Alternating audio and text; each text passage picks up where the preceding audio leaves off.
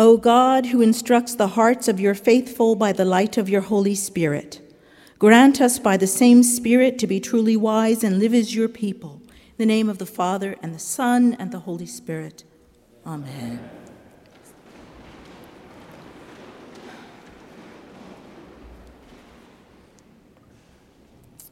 I am overflowing with love and joy as I finally join you this morning as your rector.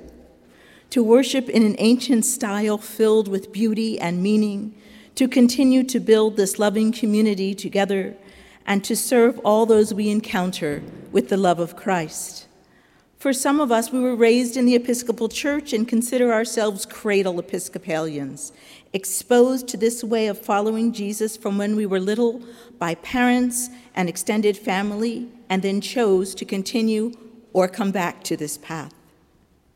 Others of us came to the Episcopal Church by differing routes, drawn by its welcome, its invitation to question our faith and sacred texts without judgment by the beauty of its liturgy or for a host of other reasons. I am in this latter category. And one of the things I love about the Episcopal Church is that we follow a lectionary according to a three year pattern labeled simply A, B, and C that focuses our readings from the Synoptic Gospels of Matthew, Mark, and Luke, which summarize the life of Christ in a similar way and year C has always been my favorite as we highlight the Gospel of Luke. However, this week's passage gave me reason to reevaluate my fondness for Luke, despite the Magnificat. We hear of a manager who is accused of recklessly handling his master's business accounts and then promptly demonstrates what he is accused of. Now, if that's not bad enough, He's commended for this in the story, and then Jesus turns around and commends the behavior. Now, this goes against everything that would be expected of a people called to holiness, purity, honesty, and integrity. If the parable shocks and bothers you as it does me, then we are in the good company of numerous biblical scholars and commentary writers who call this passage particular, difficult, and challenging. This is not a text I would recommend for an initial sermon to a new faith community. but in keeping with Jesus' call for us to engage in difficult spaces, this is perhaps the very best place to start. Because following Jesus can be very complicated, and it can take us to places we never anticipated going geographically, emotionally, spiritually, financially, and socially. So, as we take another look at this together, knowing our faith tradition recognizes that there is not just one way of looking at the text, but there is always a richness and wisdom to be found therein. We do not know for certain if the manager is guilty of what he is accused of, but we know that his way of life is about to change in preparation for the change, this man takes a good hard look at the situation he is now facing.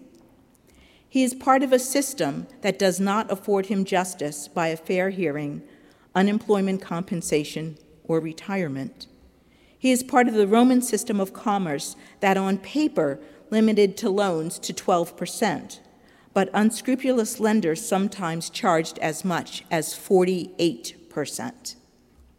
He has gentle hands that are not used to manual labor, and instead of collecting money from others, he will need their goodwill to survive. Like the people who are in debt, he is trapped in a system where he cannot be guaranteed what he needs to survive. So he finds a way to make the system work for him. That it was the way it was, and he is commended for it. It is not hard to draw a parallel from that to the present time. Systems are still broken.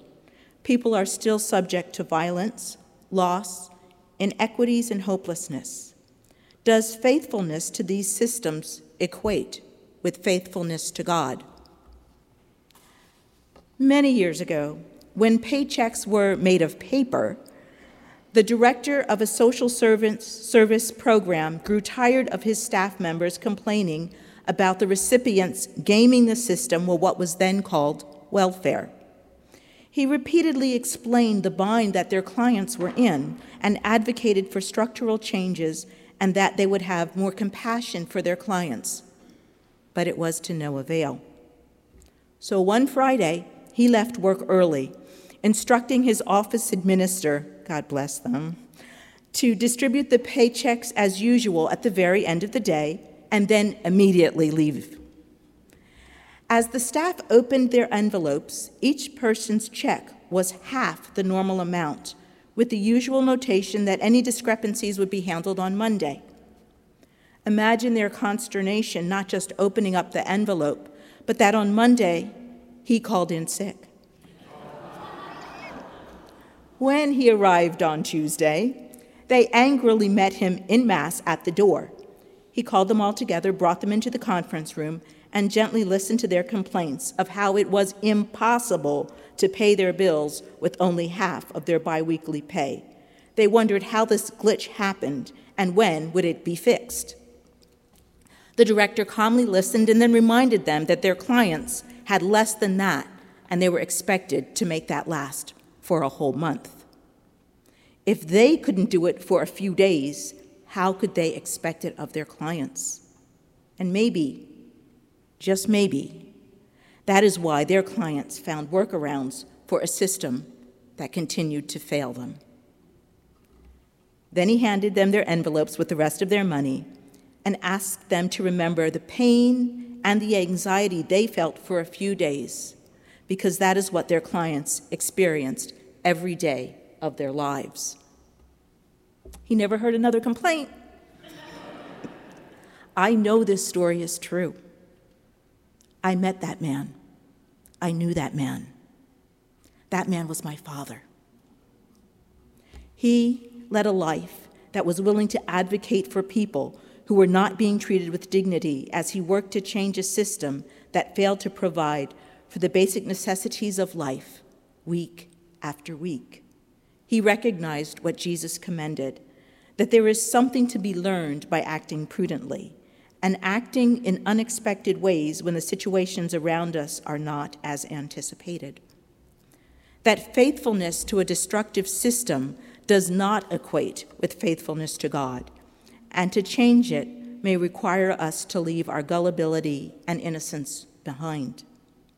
That sometimes we all need a reality check to begin or continue to find meaning in the work that God has called us to do, and that it is always a good thing that we recognize the suffering of others and do our best to relieve it, even if we must personally feel the pain first, and even if sometimes our motives are less than stellar.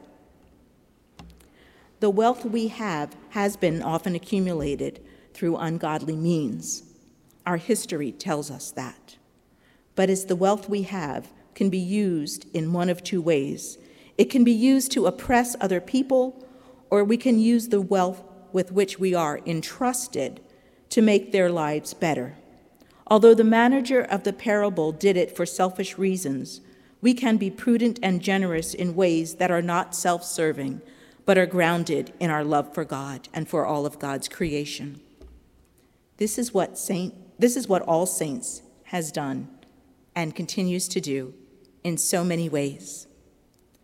In the few days that I have been here already, I've discovered in my office a file, and in it are Kroger gift cards for me to give to people who are in immediate need of food.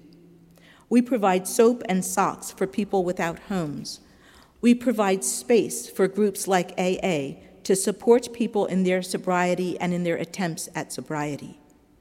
We choose to be beacons of light despite systems that nurture violence and hatred through pride and anti racism work and we prepare a sacred space and liturgy to find rest from the demands of the world, to worship, to be refreshed, and then become empowered to serve.